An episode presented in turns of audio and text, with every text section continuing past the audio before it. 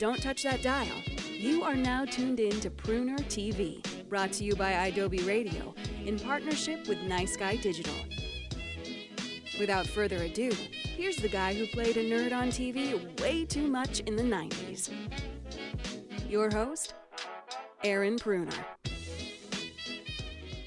I know this is a TV podcast, but I just want to say really quickly I saw the movie A Quiet Place over the weekend, starring Emily Blunt and her husband John Krasinski, who also co wrote and directed this horror film. You can know, I believe you know him best uh, as playing Jim Halpert on The Office, which is how I'm tying this to be about television. And I just want to say, uh, between this movie and Jordan Peele's Get Out, I feel like there's a new formula for successful horror films. Uh, just hire comedic TV actors to direct. I'm Aaron Pruner, and this is Pruner TV. You are now tuned in to episode number eight. How exciting! I, I know you're thrilled. Um, first off, I want to thank you for sticking with us here at Adobe Radio. You can follow the show on Twitter, Facebook, and Instagram because I'm pretty sure it's super exciting to do that at Pruner TV, or you can follow me at Aaron Flux on those same platforms. Today, I am super excited that my uh, my friend Gary Anthony Williams, character actor, sketch comedy guy, voiceover uh, talent. You may know him as Uncle Ruckus from Cartoon Network's The Boondocks. He played Bebop in the live action Teenage Mutant Ninja Turtles uh, movie sequel. He he's the black dude with the the the tall purple mohawk. Um, he's been around. He was in uh, Whose Line Is It Anyway? To Blue Collar TV. Um, he knows Key and Peele and all all those cool people, and I'm gonna do my best to ask him what Wayne Brady smells like. That being said, um, I have some topics I wanted to talk about before we get into uh, this interview with Gary. First of which, last week, some details emerged about season eight of American Horror Story. American Horror Story somehow is still alive and kicking, even though Ryan Murphy has left Fox. Um, he's still executive producing American Horror Story, an American Crime Story, and a buttload of other shows. And I don't quite, I mean, 911 on Fox, and uh, he's got the new show Pose coming out on FX. Although now he's with, uh, he moved over to Netflix for $300 million. Yet still, he is. Uh, leading the charge with American Horror Story. So good on him. The show has been renewed up to season nine. Um, there's nine levels of hell when you think of Dante's Inferno. So I'm wondering if this will end with season nine. It would make sense. Um, the new season, there's a rumor that it's going to be called Radioactive, although that's not completely confirmed as of yet. And the the the new season is apparently going to take place a little bit in the future. Production be- production begins in June. Joan Collins, who was in the original Dynasty, has been lured in to play Evan Peters' grandmother, which is pretty incredible. She's like 83 years old now. Um, Evan Peters and Sarah Paulson are going to be returning, but they're also going to be making their their directorial debuts in the new season. Each each of them are going to be directing an episode, which is pretty cool. Um, Ryan Murphy says that the new season is going to have more of a tone of, of Coven and Asylum than feeling like Cult or Roanoke. And if you've been watching the show, Coven and Asylum were like the more bonkers epi- uh, seasons. They were a little bit more fantastical. Uh, Asylum threw everything at the goddamn wall. Like you had you had a mutant aliens and um, mental hospital Nazi uh, doctors and is crazy. That's actually my favorite season of American Horror Story. But like when you got to the alien abduction part, it was like, okay, okay, you you're just you, this is just feeding your own personal tastes, Mister Murphy. But one of the big things that came out of this these details is Ryan Murphy said, I believe it was last week. He said the show is going to take place 18 months from today, and said he's going to leave it up to the fans to do research on what that means. And 18 months from the day that he announced this is October 6th, 2019. Now, the show is going to be premiering in 2018, but it's going to take place a year in the future. and um, he encouraged people to look into this. And if we're going by the theme that it's quote unquote radioactive, October 6th, 2019 will be the 58th anniversary of President Kennedy telling Americans to build nuclear bomb shelters.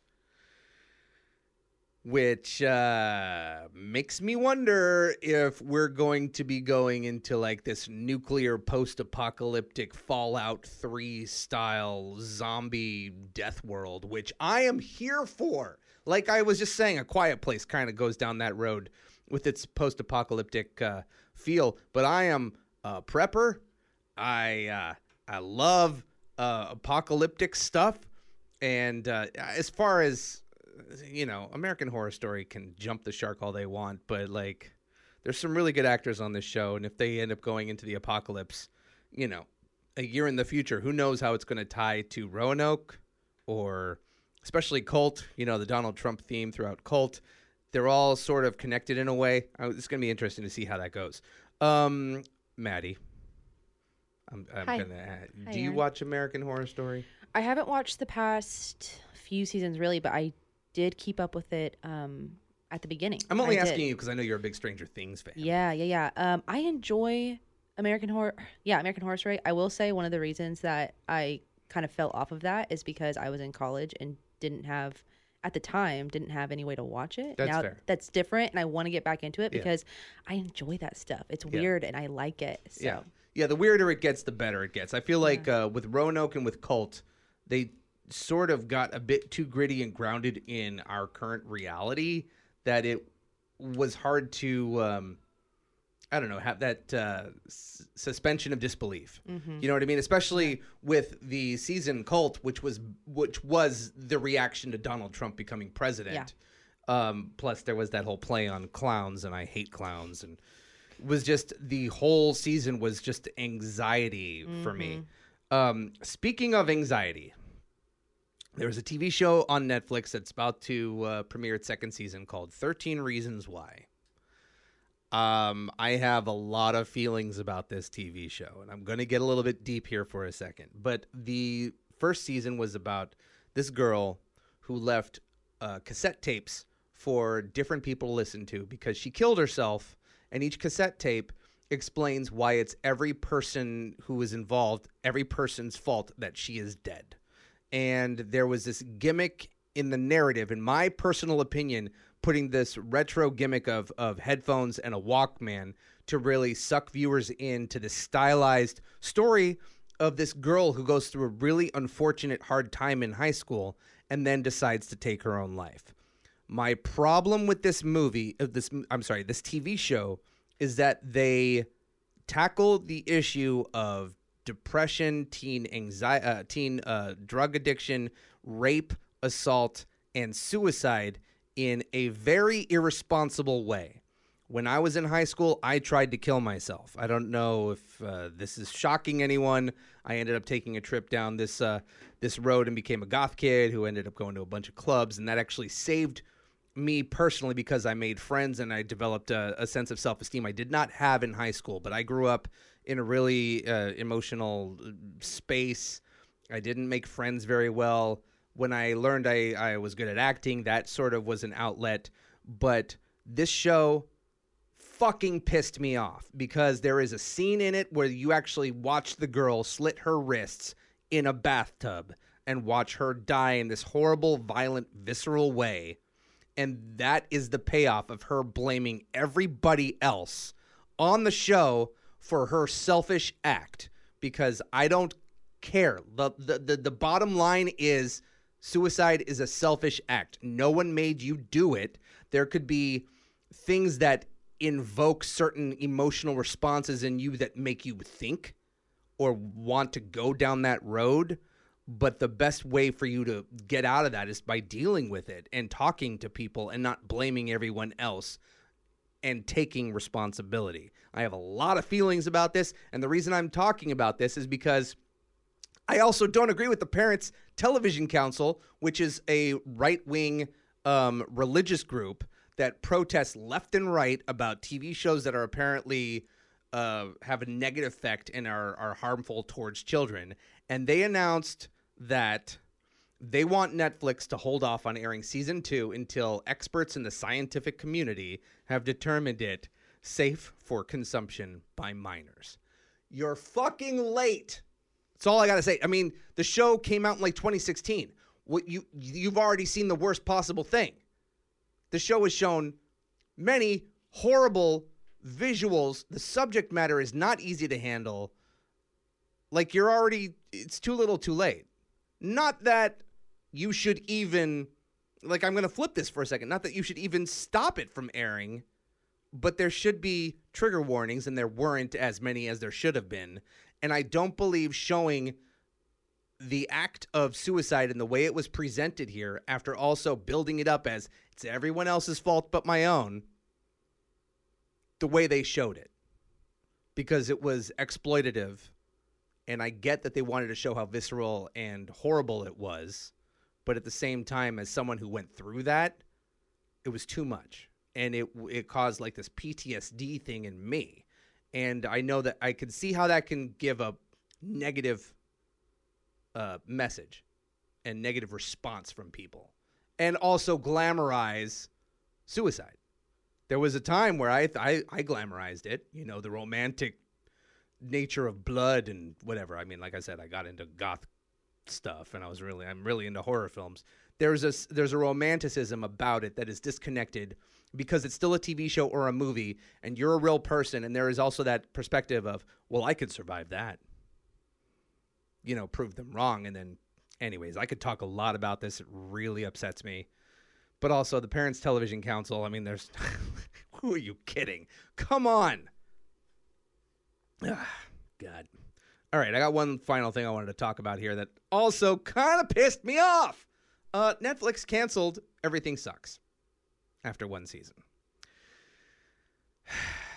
Everything Sucks was a TV show that came out of nowhere for me, and I did not like the first episode because I felt it was a bit too um, loaded up with 90s style references. And I grew up in the 80s and 90s. I was in high school in the 90s. The show is about the early 90s in a town called Boring, Oregon, but the references to pop culture and TV shows and movies and Oasis and Tori Amos. Like, I get it but the first few episodes it was so packed with that that they were really trying to nail home that this was a TV show that was that was based in a specific time period that is now considered retro enough like when that 70s show hit it big they tried to do a that 80s show and it didn't work because it just wasn't there wasn't a long enough time period between the 80s and the time that that show was coming out where I feel like now the 90s are in 90s jeans are back people are girls are dressing like Blossom. I've been noticing this all over the place. Uh, Blossom is a TV show for you young kids out there that used to be on uh, prime time. And um, Mayim Bialik, who is now, I guess, a recurring character on The Big Bang Theory, dressed a specific way. It was like flowery dresses, and it was like this overall thing. I've been noticing that a lot, and I'm sounding like an old man. I get it, because I'm not uh, 100% hip to the jive, so to speak. Yeah, Maddie, I'm using what you said.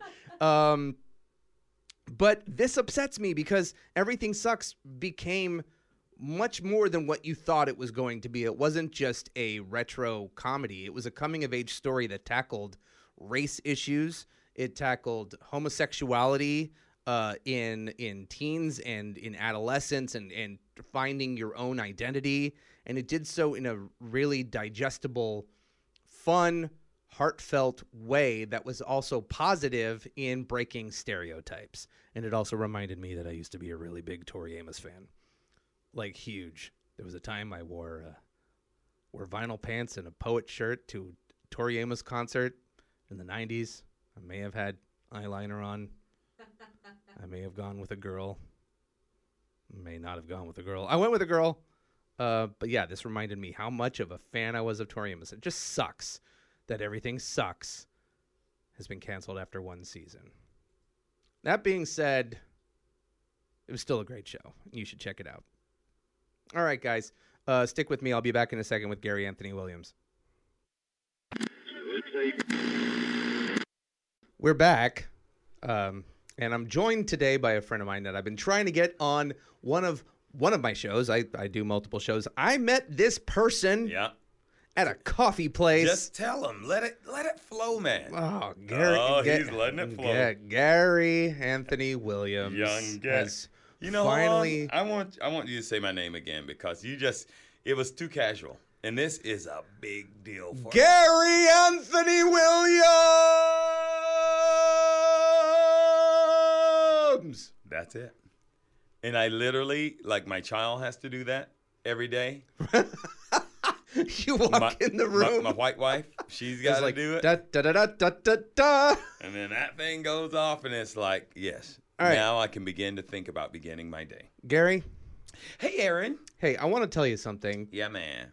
Um, I've Wait, are we about to chop it up as we say in, on I the mean- streets? Let's chop it up like all we say on right, the streets. all right. You're talking to kind of a, a really white Jewish dude, but I feel like uh, Jewish people know about chopping. hey. Think of liver. Hey, Huh? yes. Okay. I I listen to a lot of hip hop. Yeah, you do. I do. Yeah.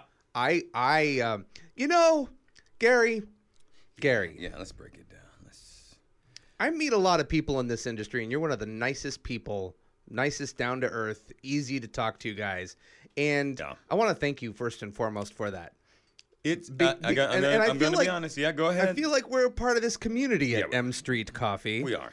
uh, which is this local coffee place. Uh, are we doing? I think this episode of Pruner TV brought to you by M, M Street, Coffee. The M is for mm. Yeah, right. yeah. But like I told you the other day, the first time I ever saw you in person, I walked by. I used to work at MTV, and you were there, and I'm like, "That's the guy from Blue Collar TV." Oh yeah, I was doing blue. Co- I was I was that one black guy on blue collar TV. Uh, yeah, that was the first time I really remembered thinking, "That's the funny guy from Blue Collar TV." I'm not a big fan of Jeff Foxworthy or any of that type of comedy. Are you a fan of Larry the Cable Guy? right. So Oh, you're not a I've fan been of Larry meaning. the Cable I've been. Guy. I've been meaning. Larry to, the Cable Guy will kill you if he finds out you're I mean, not a I- fan. I feel like, like- literally, he builds his fan base. Like he has somebody their fan. If they say no, he will kill them. Larry the Cable Guy will kill you. I love Larry the Cable Guy. There it is.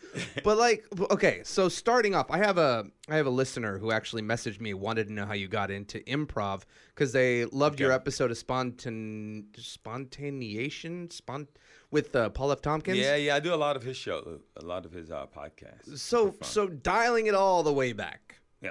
how did you get started in improv was it like i know you're from georgia Mm-hmm. um where did this all begin because you're kind of like a renaissance man Uh, y- yes, yes, uh, yes. Right? I, I actually am a Renaissance Festival man, to be honest with you. i've been it sucks Uh, no, whoa, Tiger. yes daddy Retract the claws. I think tigers have retractable claws. i don't know why i called you daddy but that was weird Because I said, Simba, retract your claws.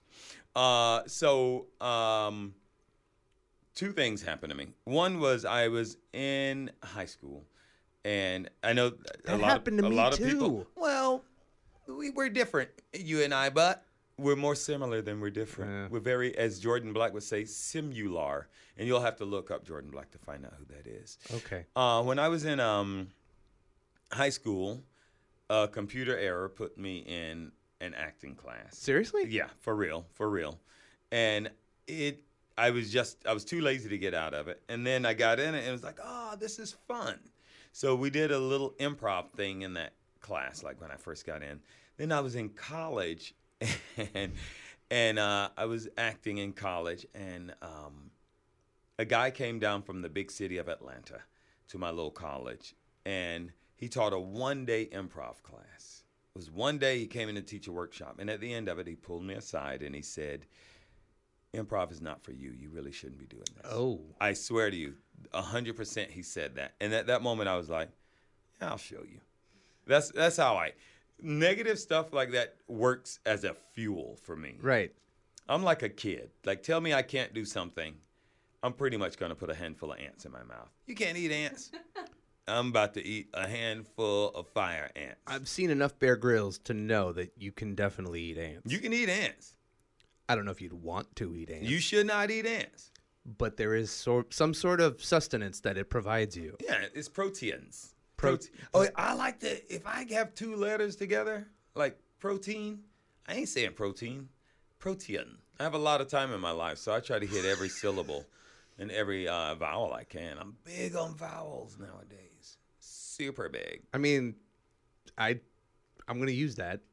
Please. So so you went from this. I mean, come on, man. Like, oh, here's something I keep going back to. You were on whose line is it anyways? The new Uh-huh. version. Yeah.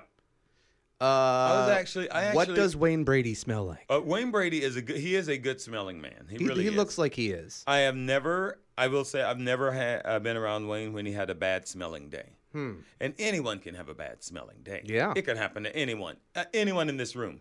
And guys, I don't know. Will they be able to see this? No, There, there are 58 people in this room. there really right are.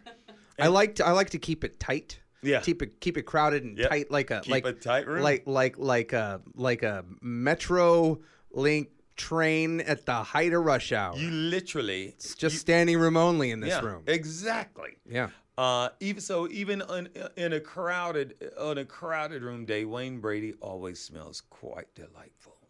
I actually auditioned to that for that show when it was still the English version years and Oh, years with and years uh, ago. with the the English version was that with Ryan Stiles and Greg Proops and Yep. I watched All those dudes. like So- like like Yeah. it was a religious thing for me back in the day. All I did was watch Comedy Central, so Yeah. I knew who you were I- like well- early on. Yeah, but I wouldn't. They didn't let me on that show. So, uh, my buddy Nick Jameson, he had sent in a tape of him doing improv when we both lived in Atlanta and did improv with a group called Laughing Matters. They saw the tape, they saw him, and they said, "Oh, who's the black guy with you?" And he's like, "That's my friend Gary." He's like, "Bring him up to New York and audition for Whose Line." This is no American show, only the English show. We go up, we both make it to the final cut. They start out with like 30 people, they get down to five. We both make it, never hear from them. Then they flew me out to LA like the next year. Come out and audition again. Make it down to the final cut, never hear from them. I do that for years and years. And finally, I was like, screw these people. Uh, and then they called my agent when they started the new show and said, hey, we want Gary to come and audition. I was like, I, I ain't, I'm not auditioning for those people. I said, they know what I can do or what I can't do. Whatever it is they're looking for, clearly I'm not it. So I got a black version show at the Groundlings. They can come check me out, but I'm not. I will never audition for them again. Then they came and checked out the show, and then they're like, "Okay, hey, you're on the show now." I'm glad you brought that up because I was going to ask you about the black version. Well, man, I'm the king of segues.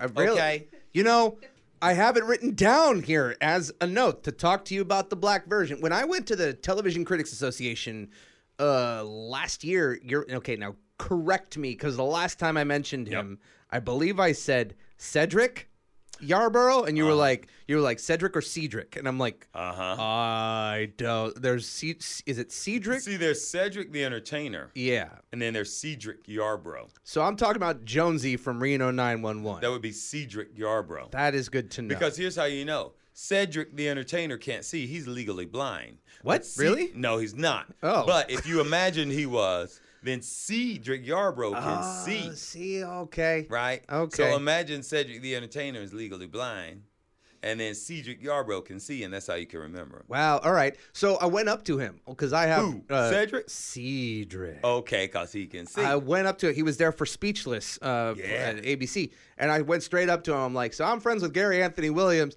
and I wanted to come up and say hi." And he picked me up by the ear. Yep. And he escorted me out the building. Yeah. He was like, "Uh, security." yeah. See, you are if. And this goes to anyone. I don't. I, I, I assume you have 28 million listeners. I can Uh, only assume. you know, yeah, that's kind of a rough estimate. Okay. All right. This goes out to any of your 28 mil listeners. Mention my name in any situation, it will get a reaction. Like it, it might not get a positive one, but it's going to get something. In your case, This is how you and I are the same. yeah, okay, we are the same. As as Jordan Black would say, similar. Yes. we're Pro- similar. protein. protein and similar. The proteins are similar to the dendrites, right? That's com- that's that's uh, that's uh, science. I'm a big science. I'm I love science, Aaron. Well, hold on. You're good. You're getting off topic. Tell me. Oh, love science so hard. Yeah, our government doesn't. Um, so about the black version, tell me about this show because you've been doing this for a while. It's made up of scientists, all Oh, yeah. scientists. Oh. See, I got it back in. Oh. Uh, so uh, there is a young man named Jordan Black who is currently writing on the new episodes of what's that show with Tracy Morgan? The the last OG. The Last OG. So Jordan Black is writing on that. He used to write on Saturday Saturday Night Live. He got a bunch of black improv comedians together. He had done a couple of little sketches on the internet, but then one day he called us all seriously and said, "Hey guys, uh, you're the only black improvers I know." Is that, go- is that is that something that's unique? It is not. There are not a lot of black improvers. There are more now because we're breeding now. Oh, Uh, but for a while, the government sterilized us. Yeah. But we broke through that. Um, so he called us and said, "Hey, Monday, come to the Groundlings. We're gonna do a show called the Black Version. What's it gonna be about? We're gonna take a typically white movie like on Golden Pond, and then we're gonna improvise the black version of that movie.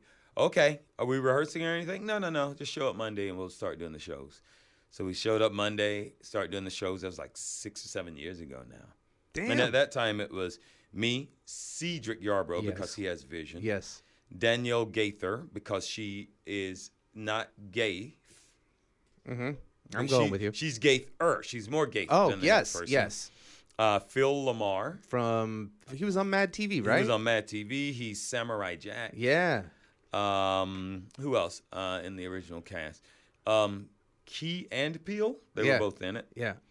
Uh, eh, J- Jordan, me, Phil. Oh, and uh, right before we started, Octavia Spencer Oh, okay. was in it. Uh, she's won uh, awards. Yes, I've I've heard of her. So we showed up. We did the very first show with Karen Maruyama uh, directing it, and we've been doing it ever since. It's Damn. a fantastic show. That's right. I remember Yeah. seeing you in like a few episodes of Key and Peele. Yeah, yeah, because they wouldn't audition. They're, everybody on Black Version, at some point, they just called and said, "Hey, you want to come come in and do an episode?" So so tell me, um, I know that improv and sketch comedy is challenging. I I was obsessed with it for a while. I I took classes at the UCB. Um, why continue doing it? Is it something that fe- feeds the soul? I love doing improv. Like it's literally, I shot a pilot like two years ago up in New York. It's so funny. Cedric Yarbrough and I were both in New York shooting separate pilots, and I don't remember what his was. Uh, it was like three years ago now, and my pilot was completely improvised. I was uh, the best friend of David Schwimmer. Oh. And it was 100% improvised to the point. so you where- were drawing on our real life experience. Exactly. I yeah. I can. Say, Yeah. I always say you're the David Schwimmer Yeah. of the Greater Valley. if I area. could tell you how many times people have said you're really Ross from Friends. No, no, you're no. not Chandler. You're this, Ross. This is exactly what I'm saying. yeah. Uh, so my show was improvised, but like every night he'd be like, "All right, I gotta go, you know, go study my lines," and I was like, "No, What's that? no, no, there's no time to study lines." No. um, Just live in the moment. yeah. So i improv, whether it pays me or not, is literally my favorite thing Yeah. to do. And It's you do a lot, freedom. man. Like do, the, the yeah. other thing, you, you're a voice actor. I mean, yeah. When I told my buddy that I was having Uncle Ruckus on from the Boondocks, Lord have mercy. It is such a beautiful day here. You know what I'm like most about all of these people in your room? There's not one. All colored 58 of them? All 58 beautiful white people smelling like cinnamon and vanilla oil. Uncle Ruckus is the most racist black dude in uh, the world. He would be loving Donald Trump right now. Oh, yeah. That's all I can say. well, okay. So, um, Ah. So I know we're, we're almost out of time in this segment, but What how do you mean? How, how can we be out of town? Uh, out of time? I barely said anything. I know. I was going to give my pin number. It's crazy. Um, from from from improv to to behind. You, I mean, you do behind the camera stuff, Mm-hmm. but the voice stuff. How difficult was it to get into that world? Because I, Yeah. you've actually met with my wife, who is who is Yeah. an aspiring voice actor, Yeah, Mm-hmm. and gave her some tips. Like I know it's cutthroat. I told her to make sure that she talks with her mouth. Yeah, She was trying to do some different kind of voiceover stuff. yeah. Trust me, I I know. Yeah. Um, it it was it was the hardest part of the business to break into because if you got say like a Phil LaMarr, he can do. 80 or 90 different voices. Yeah. Like, you don't need that many people. you know what I mean? Yeah. Like if I'm in a given cartoon, I may have my main character and play three other characters on the cartoon. So it was the absolute hardest part to break into, but it's also probably the funnest part of the business to be in. That's what I've heard. Yeah. Yeah. That's what I've heard. Um, and uh, and you're you're currently narrating a show called Unsung. Unsung, yes, a music show on uh, TV One. Everybody thinks they don't have TV One, and everybody does. It's won like six NAACP Image Awards. Damn. So that's how I'm able to keep my black card. Yes. Like I can never be questioned if I'm black. I can keep my Jew card by just simply How? reminding myself I can't eat dairy. oh, you're so mishpacha. I had But- dairy the other day. It was not a good. Look, just I- was not a good experience. That is again where we are similar. I cannot eat dairy. yeah.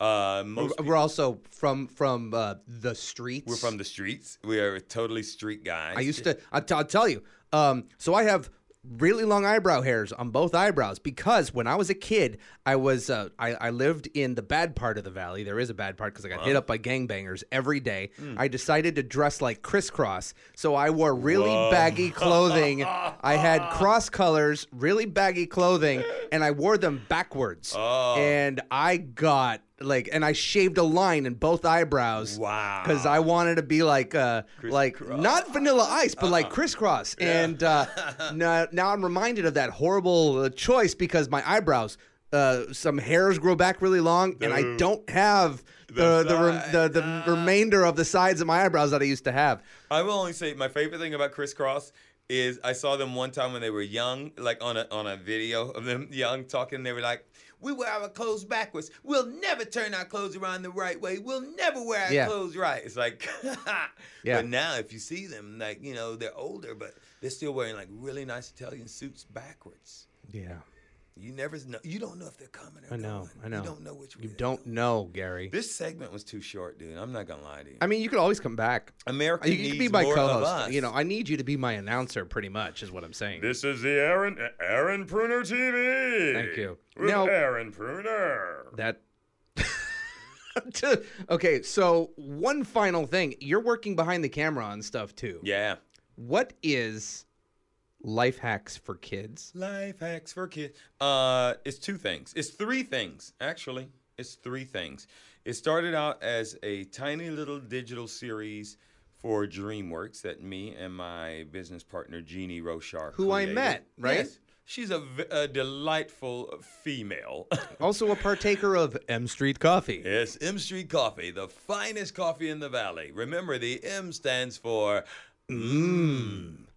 Uh, so we sold uh, DreamWorks TV this little three-minute thing of here. Hey, you, I don't have a stylus for my uh, iPad. Here's how you can make a stylus with a pencil and a and a potato chip bag and a rubber band. So it was that like. MacGyver for children. Exactly. Then it turned more into crafting. Okay, so it started out as a little digital thing. Then they sold a book, uh, Life Hacks for Kids. And now it's a TV show that we produce uh, on a channel called Universal Kids. It's an actual half hour television show for children. And you direct it. Uh, Jeannie and I both write, direct, and produce it. Wow. Yeah. That's really cool. I'm a mogul, man. Hey, I'm mo- I'm out here on these streets, moguling, bruh. Feel me? I don't. Writing this kid shit, just moguling, man. You want to know something else you and I have in common? What's that, man? You were in the Jiminy Glick movie. Yeah. And I was supposed to be Martin Short's clueless Are cue card guy. kidding me? I auditioned for that and I booked the part, and they ended up not going forward with the part. Dude, let me just say that movie was one where it was impossible to sit across from Martin Short as Jiminy Glick and not die laughing. Like you would crack up every single day. Yeah. You should have been there. So tell me something. Oh man, I wish I could, had time to tell you a Jiminy Glick story. It's uh, come back. Come. You can come back. You There's don't. so many words come in back. my mouth that can't get The out. final of my thing I want to talk to you about is the importance of comedy, especially in this Yes. garbage fire of a world we're living in right now. Yes, I follow you on social media. I see your jokes and commentary about the president Yeah, and other him. things. I hate him. Why I hate him. Is comedy so important? Uh, to me, uh, first of all, I do reserve a little piece of anger. I I want to spread love about everything. I give myself one thing to be angry at, and that's Donald Trump. He's I, that's my go-to. That's anger. fair. Yeah, yeah, yeah. I, that may I can spread that much more love in in the world. But if we do let ourselves just go down straight down the vortex with nothing, then it's gonna just be sad, heavy-hearted times. So even in my, I never wake up going, "Oh, I, got to be funny today." People like us, Aaron, we're yes. the same. Yes. Like certain people have a funny personality, right? Certain people have a serious personality. Certain people have a scientific. If you are just wired to try to look at the lighter side of things, even in those tragedies like Trump, Trump is a tragedy. I, I hope, I hope, uh, I hope none of the 58 people in this room are Trump supporters. You know, I don't, I don't, I don't, I wouldn't worry about them. Even in that, I have to find the silver lining in the Trump crap show that we are living in, or else I'm just going to be angry all the time. Yeah, I feel you. And I'm raising a young black child at home, and I don't want him to only be anger, angry, but I do want him to know the truth out of Right. life. Yeah. Right, and a lot of times that comes through comedy. Yeah. And- And I mean, I, I, I expect all of your audience is also raising a young black child. yes, yes, that's the prerequisite of tuning into Pruner That TV. is so, and fi- and thank you for doing that. You're welcome. Because Angelina Jolie can't raise all the black My children. wife's pregnant with a black child. Oh, I can't wait to see it. I can't wait to see this little black child Yeah. uh, coming out of your wife's birth. Oh canal. wow, this got weird. So No, it Gary, didn't. no, it didn't. We're uh we're out of time, but I want you to tell people uh, that I mean, if you want people to find you, where can they find you online? Uh, I, I- I hope I'm right about this. I think on Twitter I'm at Gary A Williams. You are and on Instagram I'm Gary Anthony Williams. okay, and in real life, you're Gary Anthony Williams. And you are Aaron Pruner, Aaron Pruner TV. When you need TV, um, Just turn it on. I don't know. just turn it on. Gary, I want to thank you for coming in, and you are man. definitely welcome to come back whenever. Just walk in the building like you did earlier. Is Just it- you know, Is it? I, I don't, I hate to say this, but is it true? Am I really a delight, like everybody keeps saying? you Going, are okay. a delight. okay, I guess You're I just am. a nice, cool, delightful oh, guy. Oh boy. Stick around. We'll be right back.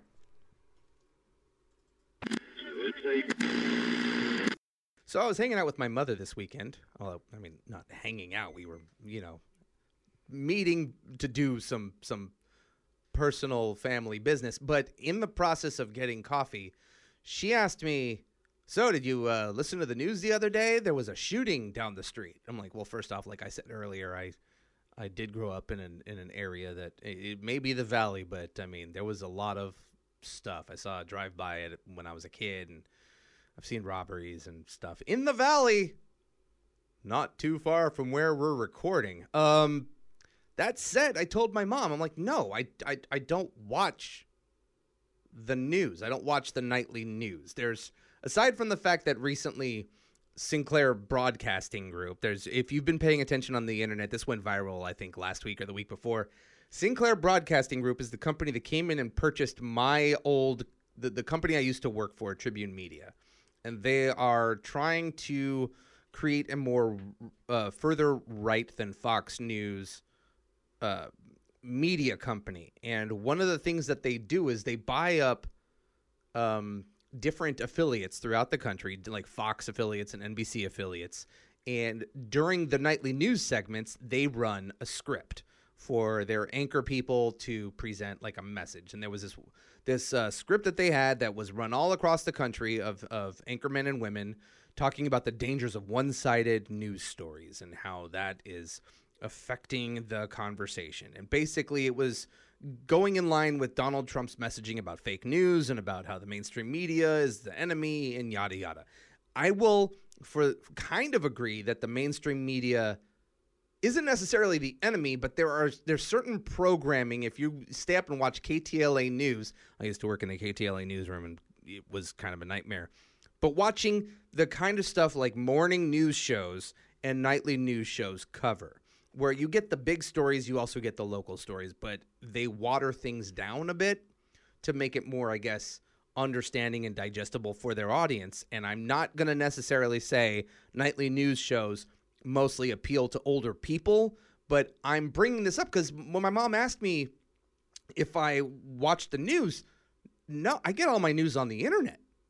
And I feel like that's a thing that more and more younger people. I mean, tell me, uh, Maddie, I, I want your input on this. Where do you get your news from? 100% the internet and sometimes that's as simple as snapchat and twitter Like- Snapchat, really? I, yeah, they'll I, do. I don't think they're I don't understand the Snapchat. I don't think they're the most credible, but a lot of times I'll see something on Snapchat and then go Google it Right. because you know I want to make sure it's credible.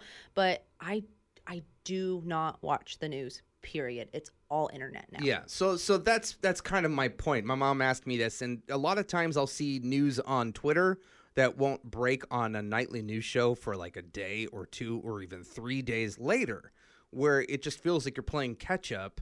And uh, uh, shout out to Brett. You should not put ketchup on a hot dog. Um, that was okay. Brett Davern, whole other thing. Um, so it got me thinking: where do I get my news from, and what kind of news programming is out there that doesn't infuriate me, but more so educates and make and informs you in a way that daily network news doesn't. Even you know MSNBC, CNN, Fox, they all have specific echo chambers or bubbles that they're living in, and you know, there's good messaging that comes from a, a wide variety of places, but you got to know where to get it from. And aside from like Twitter and the internet, I started thinking about news shows that I watch, and most of them are comedy shows. Like I was talking to Gary earlier about the importance of comedy, especially now. And sadly, The Daily Show is not on this list for me because Trevor Noah does not really speak to me the way Jon Stewart did. But there's shows like Last Week Tonight with John Oliver, Full Frontal with Samantha Bee, even Weekend Update on Saturday Night Live. They touch on issues and un- unpack them in a way that makes it something that, that feels like it's almost part of the conversation. And there is also a show on Viceland called Desus and Mero, which I live and die by. It's a daily show. These two guys, Desus and Mero, they started as the Bodega Boys. That's what they're known as in New York for uh, a channel called Viceland, which started as Vice, which I'll get into more in a second. They do a daily program where they go through the trending topics of the day. And it's just two black dudes on chairs, drinking, and giving their commentary about everything from like gossip to news stories to viral videos.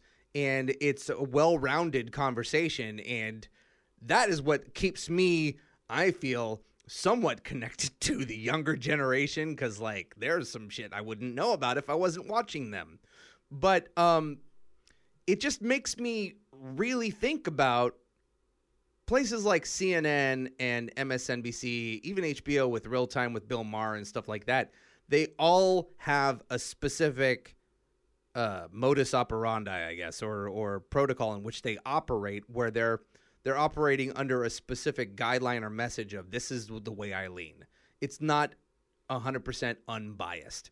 And yes, John Oliver, Samantha Bee, Weekend Update, Desus and Mero, they all do not agree with our government or our president, but there are also times where they flip it and give the opposite side of the argument. Jon Stewart was great at doing that.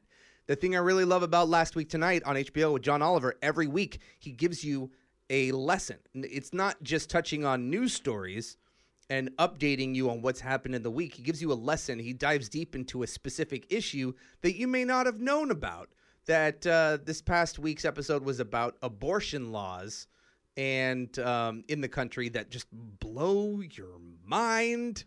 Um, not to mention apparently you could also it's still legal in every state of the country to for a child to get married under eight like there's a lot of shit you learn about but he gives multiple angles of one issue which i find really refreshing um but then I started thinking about actual news programming. And aside from Twitter and the internet, the one news show I tune into regularly is Vice News Tonight. And look, I'll be the first to admit that Vice News is this hipster, you know, designed like uh, you tune in and you know you're going to be watching some dude in a man bun with tattoos walking around in like skinny jeans rolled up with no socks and loafers on in like a third world country talking about kombucha and and whatever green drink he had that morning while also like the the newest uh, band he learned about at South by Southwest. But aside from that, if you get beyond that, they actually cut deep into issues and give you unbiased delivery of information, especially on Vice News tonight. You're getting stories that you will not get on CNN, you will not get on Fox News, and you will not get on MSNBC. You're getting actual stories that aren't feeding into a specific formula or ratings push or anything. And it's all around the world that you're getting these stories from that keeps you informed. And I really like that. But also, they have specials. And last week, Vice News Tonight uh, premiered its sixth season, and they did a special about juvenile. Um, what is it? Juvenile. Our juvenile uh, criminal justice system with Michael K. Williams. Michael K. Williams played Omar in The Wire. He's he plays um, uh, Le- I believe yeah Leonard in Hap and Leonard on Sundance. He's a great actor, but he's also he's had experience within the juvenile uh, criminal justice system before he became an actor, and he's done these things for Vice before. And it's really I highly recommend if you have HBO to watch it because the special talks about how the percentage has risen a lot exponentially over the past two decades of how many children are being locked up in the prison system because at a young age they got addicted to drugs or got you know uh, left a abusive household and became involved in the streets because there wasn't a solid foundation. And they tie it back to many things including you know like i said abusive households uh, the lack of parenting to the point of your the uh, kid's prefront, prefrontal cortex isn't fully developed until you're in your early 20s which means when you're a teenager you are way more susceptible to influence of, of your peers accepting you of uh, making decisions that could lead you to uh, becoming addicted or depressed or trying to commit suicide like i mentioned earlier and it all uh, goes this this negative direction if you don't identify it and the problem with our criminal justice system is just handing out punishment without getting to the root cause of whatever issue is causing this kid to go the wrong way. And then suddenly, 40 years later, they're still in prison. Or they get out and they keep repeating the same behavior. I find it really unfortunate, but also educational and informative that Michael K. Williams is going into these prisons, talking to these kids, talking to these older prisoners, and exposing the issues, but also the means in which they're trying to fix the problem through therapy, through counseling, and um, it, that's just one example of the many ways that I feel like nowadays news shows, which is more are more so going towards this docu series um, uh, direction with stuff like this, where it'll be an episode of a news show, but it mostly tackles one issue that I feel like stands out from the crowd. Like on CNN, for instance, there was a show called United Shades of America, hosted by comedian W. Kamau Bell. And every episode, he goes to a different part of the country and explores an ideology or religion or issue that is uh, opposite of his. And he is a liberal black man from California. He went to KKK country and actually attended a Ku Klux Klan rally like things like that to give you the, the opposite perspective to hopefully try to find common ground to come to a middle place. And there is a show on Viceland that is called Hate Thy Neighbor that is very similar to that, but is even more raw because it's Viceland and they can get away with more. Um, and I mentioned docu series, and I want to end on this. There is a new rap docu series, hip hop docu series on Netflix that is also it's not just about the music, uh, although I am a big fan of, of hip hop, mo- mostly old school because I'm old. Um, there is a show called Rapture on Netflix that I discovered two weeks ago, and first episode completely hooked me. And uh, there's this uh, up and coming, actually, I think not, he's no longer up and coming. I mean, he was nominated for a Grammy. There's a rapper named Logic that I had heard about uh, through Rick and Morty. He was in a Rick and Morty episode, but I didn't really know about this guy. Um, and the first episode of Rapture is about his story.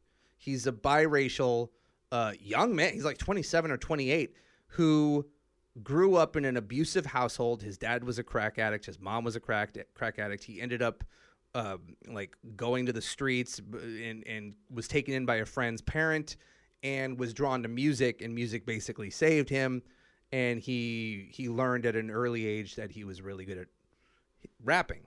And so he just did it with his friends and it, it was like all in. He was doing it every day while being like homeless and crashing on friends couches but he created like this social media following. He started doing small shows. It became bigger and bigger and bigger and through social media he got a manager which then got him signed to def jam and now he's blowing up like everywhere he was nominated for a grammy for a song called 1 800 273 8255, which also is the National Suicide Prevention Hotline, Lifeline. See what I'm doing? I'm tying it back around to what I was pissed off about earlier. I love this guy. And I, I'm not at all saying that for any semblance of humor or anything. I was blown away by this episode because in in the world of hip hop in general, there's this bravado, this this this sense of not showing weakness or being vulnerable. And if you do that, usually you're mocked and made fun of and thrown under the bus, and uh, you become a punchline. But Logic here apparently he he hit a low point, I guess, because of just working constantly, and he he he was pointing to anxiety issues where he was getting really depressed, and he wrote this song about suicide that blew up. I mean, he got on Ellen, he got nominated for for a Grammy, like he's everywhere now, and he was talking about how difficult that process was to write this song and how this song has touched so many people. And I had heard the song so many times on the radio, but I never listened to the lyrics. And after hearing him talk about it, I started, uh, you know, I'm watching this episode, and there there's footage of him doing live shows where instead of like trying to you know start feuds with other people or talk about how amazing he is by the way he does do that because it's hip hop. And there is a song where he talks about how he's the greatest rapper alive which is something Lil Wayne did which is something Drake did which is something Jay-Z has done. But the flipping that he promotes positivity and love which is something you never hear about in hip hop unless if you're listening to something like Matisyahu that Israeli Hebrew guy that seemed to disappear, who he's the, the reggae hip hop guy, or uh, even Macklemore has done it. But I feel like Logic is tapping into a, a, a demographic that was not being spoken to. And there is a moment in the episode where he's talking about how he's gotten everything he's dreamed of, and it hits him all at once. And instead of asking the camera to cut, he's sitting there for five minutes crying his eyes out. His face is red, tears coming down his face. And he's showing this raw emotional state that you don't see ever in hip hop because, you know, he's human. We're all human. We all have faults. And he's promoting that message of positivity that we've all had horrible times in our life, but to get past it, we have to work through it instead of blaming other people and and taking the the easy slash hard way out.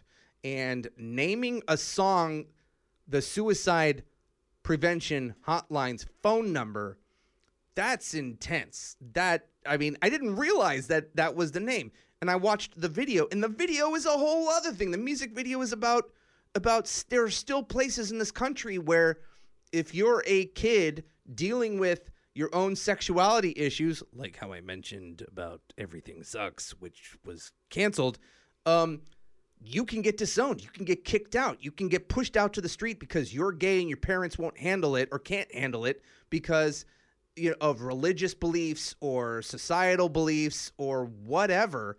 And they touch on that and how one little thing that shouldn't be a big deal can change the trajectory of a person's life and send them down the wrong path. And and it shows that side of it but it also shows the side of love and forgiveness and how family and acceptance can really promote and change a person's life for the better. And the fact that that is all through hip hop is an amazing thing and it completely 100% uh, made me a fan of Logic's and I've been listening to his music like very regularly now since I saw the episode. So I'm going to end on that. I know this has kind of been a deep episode, a lot of subject matter that is uh, not hilarious to talk about, but for every bit of comedy there is out there, there's also tragedy and pain in the world. and there is a positive way of dealing with that to build up your friends, family, and community. If you enjoyed what you heard today, this is me ending the show, by the way, please like us, review us, subscribe on iTunes. You can also follow the show on Facebook, Instagram, and Twitter at Pruner TV. And if you are not sick of my voice, maybe tune into my other show. I get drunk and argue with my buddy Jack Conway on Punch Drunk TV. We are at Punch Drunk underscore TV on Twitter and at Punch Drunk TV on Facebook and punchdrunktv.com on the internet. Next week, I'm going to be joined by actor Alex Rich, who is playing a young Pablo Picasso in the second season of Nat Geo's hit series Genius. Should be interesting. I'm excited. Once again, my name is Aaron Pruner. That is Aaron Flux on all the social channels. I want to thank you all for listening. I love you.